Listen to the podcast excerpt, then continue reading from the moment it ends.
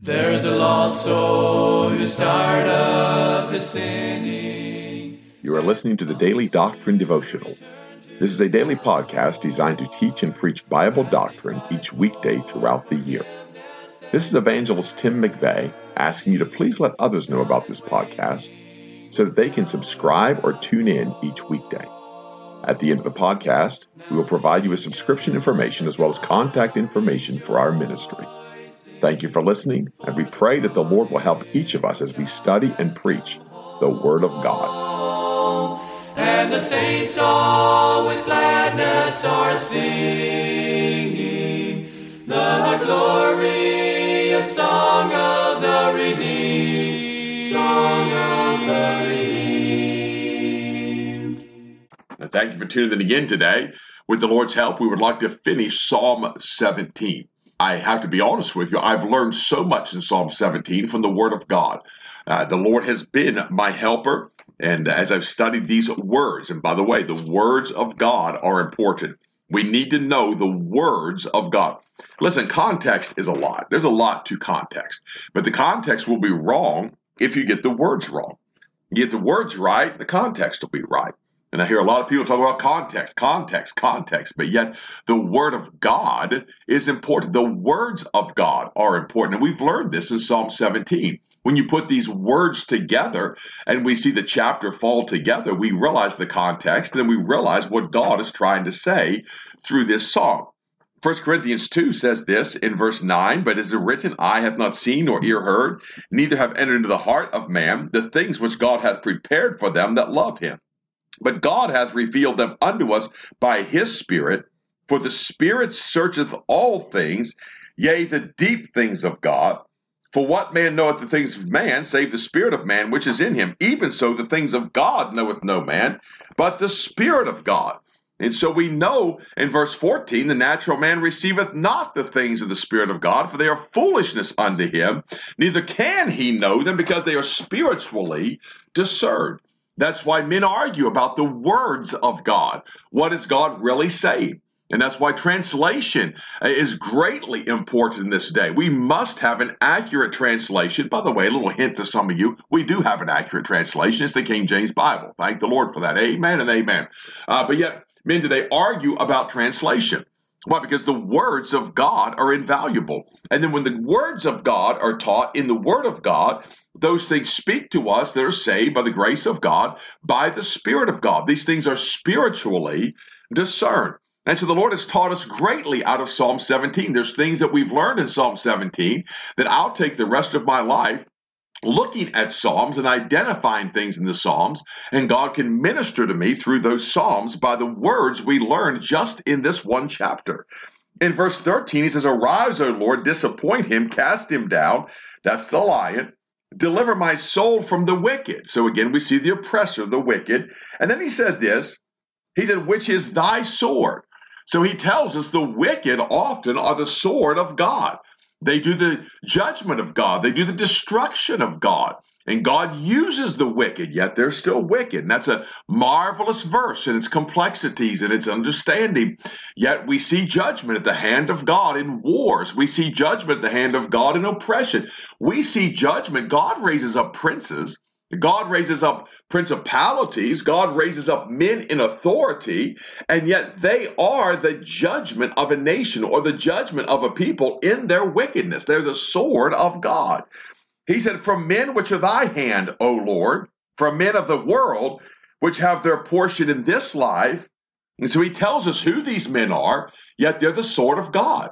And I see oftentimes, it seems like judgment is brought upon a city, even in America. And, and an election will take place, and they elect a leader, and that leader absolutely defiles and destroys uh, that city. It turns that city into a cesspool of crime, a cesspool of sin. Murders abound, wickedness abounds. I know here in the state of Pennsylvania, I read again this morning, uh, there was a murder again in York. Well, our governor happens to be from the city of York, and yet York has been absolutely defiled by sin. York is a vile place, yet there's people in York that love God. There's people in York that love the Lord. There are places in York that are tremendous places to visit. Some of the finest hospitals in America are in the city of York, Pennsylvania. But crime abounds on every hand. Why? God raised up men that were his hand, and they ruled that city, and they pulled back on crime, got soft on crime, put policies in place that were social programs, and the na- that city has fallen under the judgment of God. And so we see these are the hand of the Lord, which have their portion in this life, and whose belly thou fillest with thy hid treasure. They are full of children and leave the rest of their substance to their babes. As for me, the psalmist says, I will behold thy face in righteousness. I shall be satisfied when I awake with thy likeness. And so going back to Messianic Psalm, when he awakes, when he's resurrected, when he comes out of the grave, he's going to be satisfied with the face of God. He's going to be satisfied with his likeness. He's going to be satisfied to see him as he is. So again, we've looked at this psalm through the eyes of the prophet, David in this case, and we've looked at it messianic. We've looked at it as an application to us because it is applicable to us today, yet it's a psalm of Messiah. Let me go through this verse by verse. We'll just touch a couple points. We'll be done with Psalm seventeen. Thank you all for your patience in this. I pray it's been a help. I pray it's been a learning experience for you. I've not wanted to gloss over those last four verses. I just didn't have a lot of depth in them. And so I wasn't trying to gloss over them. I just didn't have the deep things of God in them. And it's kind of a summary of what God has given us through the whole psalm. So I'd like to use that to summarize this psalm. Hear the right, O Lord. Attend unto my cry. Again, there's that cry of Jesus Christ. And the difference between a cry and, and, and a speech and a saying and, and all those things in the words of God. But there is a difference. Calling and crying are different. Weeping is different than crying.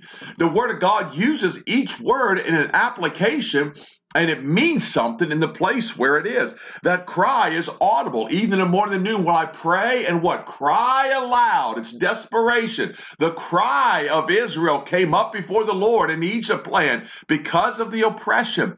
So again, crying, the words of God, the Word of God that goeth not out of feigned lips. This is not false. This is real. This is desperation. There's nothing fake about this. Let my sentence come forth from thy presence. Let thine eyes behold the things that are equal. God is just. God is, is just in all his ways. Uh, God does not respect persons. God is holy. And we can't understand that. We can't comprehend that in our finite thing. Why? Because we're unjust, and our ways are not just, and we are respecters of persons, and we consider persons for advantage, but yet God doesn't operate that way. Thou hast proved mine heart. Oh, that God would prove our heart. And by the way, that word prove that we talked about that has tremendous connotation. There's a difference between proving the heart and searching the heart and trying the heart. Yet God does all three of those things. And each one of those things has its own place in the Word of God by the words of God. And if you lump them all together, my friend, you will not get the doctrine that God has for you.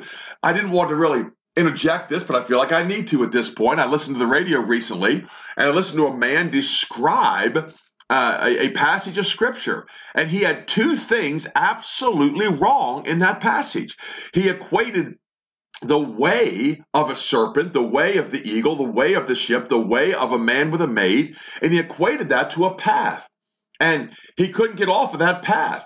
And so he kept talking about the, the path of the serpent, uh, the snake upon the rock, the path of the ship upon the sea. And everything was the, the path. Everything was the direction. Everything was where that ship was going, where that eagle was going, where that man was going, where that maid, missing what the way is. He misunderstood. Why? Because he'd taken a definition that fit what he was looking for, most likely, and plugged it into path. And so now way became path. In a way, a path is part of a way, but it's not the way. God's ways are above our ways. That's not God's paths. Yet, when you take that word out of context and you misdefine it, and you misrepresent it, it changes the meaning of the entire passage of Scripture. And to be honest with you, I was grieved listening. And I said, Dear Lord, my paths are not my ways. My ways are not my paths. My paths are where my feet go. My ways are where my body, my mind, my soul, my heart, all of those things are in a way, not in a path. But anyway, and so it's important what the words of God, I'm not trying to rebuke or reprove or correct that. It was just a grief to me. I'm thinking, oh, my soul, sir, if you just had understanding of the word of God, if you would just believe what God is saying, thou hast proved mine heart. Thou hast visited me in the night. Thou hast tried me, there's that word again, and shall find nothing. I am purposed that my mouth shall not transgress. Concerning the works of men by the word of thy lips, I have kept me from the paths of the destroyer. Again, that's a different than his ways. That's the paths of the destroyer. It's where your feet go. It's the place that you deliberately put your feet. For he tells in verse five, hold up my goings in thy paths, that my footsteps slip not. And so the paths are the places we walk, and that's spiritually and physically. He says, I have called upon thee. And again, when he calls upon the name of the Lord, and you run that through the Psalms, you'll see Jesus Christ so often. Why? He's calling that one in whom he's believed. It's a call of faith. For thou wilt hear me. There's the faith. O God, incline thine ear unto me and hear my speech. Show thy marvelous loving kindness. O thou that savest by thy right hand, that's the strength of God, that's the power of God, them which put their trust in thee from those that rise up against them. And so we're looking for the right hand of God to be our deliverance, looking for the right hand of the Almighty to deliver us in a day of oppression. Keep me as the apple of the eye. Oh, how precious that is. How wonderful that is. The fruit of his eye, the sweetness of his eye, the treasure of his eye. Why, it's the apple of his eye. In the person of Jesus Christ, hide me under the shadow of thy wings. And that God would protect us. God would shelter us. God would hide us where under the shadow of his wings. The protection, as Jesus Christ even told Jerusalem, that as a brood, and in another place he said as chicks, that they would come unto him and come under his protection and come under his safety from the wicked that oppress me. And so many times we see that word oppression being used in our King James Bible. What does oppression mean? What does oppression do? Those of us who have been oppressed, we understand oppression. The wicked oppressing the saints of God, the, the rich oppressing the poor, those in power oppressing those that are subject to them. And he said, for the wicked that oppress me, for my deadly enemies who compass me about. Again, that strong word to circle about, but with a purpose. And not just to circle about, but there's a path that's laid. There's an intent that goes before. Why are we circling? The children of Israel at Jericho, they're compassed about the city. Why? They're going to destroy the city. We saw the faith of Jesus Christ. The bulls of Bashan have compassed him about. The dogs have compassed him about. His archers have compassed him about. The sorrows of hell compassed him about. The sorrows of death compassed him about. We saw Jesus Christ.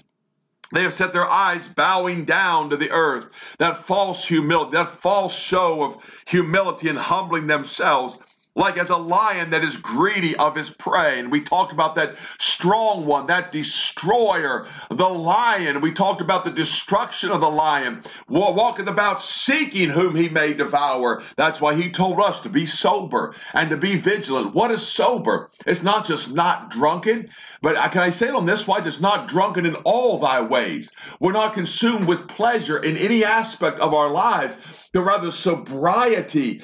Uh, of, of knowing Jesus Christ, the sobriety of what we see, the sobriety of our life, that we would be sober in all of our ways, not filled with pleasure, not let pleasure blind us, not let the affairs of life blind us. No man that warreth entangled himself in the affairs of this life, but to be sober and to be vigilant. What is that vigilant? I like these fire companies, Vigilance Hose Company, Vigilance Fire Station. You know why? Because they're watching, they're looking. Uh, growing up in the in the in the Midwest for several years, and of course my family being Westerners and Midwesterners, uh, we understand a little bit more than maybe East Coast folks of the old fire stations, the old fire lookouts. And by the way, some of them today are still manned by human beings. What do they do? They go on the fire tower. And they look for smoke, and they look for tails, and especially in the dry times, in the lightning seasons, and they're watching. Why? Because the destruction of fire. What is that? It's vigilance. They're ever watching, ever looking, ever concerned about what's going on around them. And he said, be sober, be vigilant, for your adversary, the devil, walketh about as a roaring lion, seeking whom he may devour. Who is he going to devour? Those that are not vigilant, those that aren't watching, those that are not looking, those that are caught up in pleasure and not being sober. And so again, he compares this to the lion. He says, as it were a young lion lurking in secret places. Arise, O Lord, disappoint him, cast him down. Why? He's going to deliver the righteous from the mouth of the lion. Deliver my soul from the wicked, which is thy sword. From men which are thy hand, O Lord, from men of the world which have their portion in this life, and whose belly thou fillest with thy hid treasure. They are full of children, and leave the rest of their substance to babes. Can I say this? God can give by the hand of man. God can remove by the hand of man. Given it shall be given unto you, good measure, pressed down, shaken together, and running over shall man give in to your bosom. But God can also remove by the hand of man. How is that? Taxation. Not just taxation, although it is just, it is taxation. Fees, rental, usury. And all of a sudden, everything that we had is gone. Why? God can give. God taketh away. God uses the hand of man to do his will. He said, leave the rest of the substance to the babes. As for me, and thank God we can close our psalm with, as for me, I will behold thy face in righteousness. I shall be satisfied when I awake with thy likeness. Oh, to be satisfied with the likeness of the Lord, to be satisfied with his likeness when we awake that day of resurrection, rather than be Be satisfied with the affairs of life and the pleasures of life and the pleasures of sin, but all to be satisfied with his likeness. And can I say to you, my friend, my desire today, I believe I can be honest about it. My desire is to be satisfied with his likeness. My desire is to be satisfied with him, not the affairs of life, not the pleasures of sin, but to be satisfied with the Lord himself. But always remember this, it's the goodness of God that leadeth thee to repentance. Are you satisfied where God has you? This summarizes Psalm seventeen. What a treasure amongst the Psalms. There's a lost soul who's tired of his sinning, and he longs to return to the Lord as he cries for forgiveness and mercy. God is waiting. You have been listening to the Daily Doctrine Podcast with evangelist Tim McVeigh. For correspondence, please contact us through our website and some evangelists dot com and use the contact form to connect with us. You may also subscribe to the podcast through our website or search for Daily Doctrine Evangelist Tim McVeigh on iTunes, Google Podcasts, Spotify, Audible, or Amazon. To write to us, please use our church address, which is Manasseh Community Baptist Church, seventy Back Hollow Road, Blaine, Pennsylvania, one seven zero zero six. Thank you for listening, and we pray that the Lord will help each of us as we study and preach the Word of God. Don't forget to subscribe and tune in tomorrow, and remember to look up, for your redemption draweth nigh. Now the angels of God are rejoicing, for the prodigal child has come home, and the saints all with gladness are singing.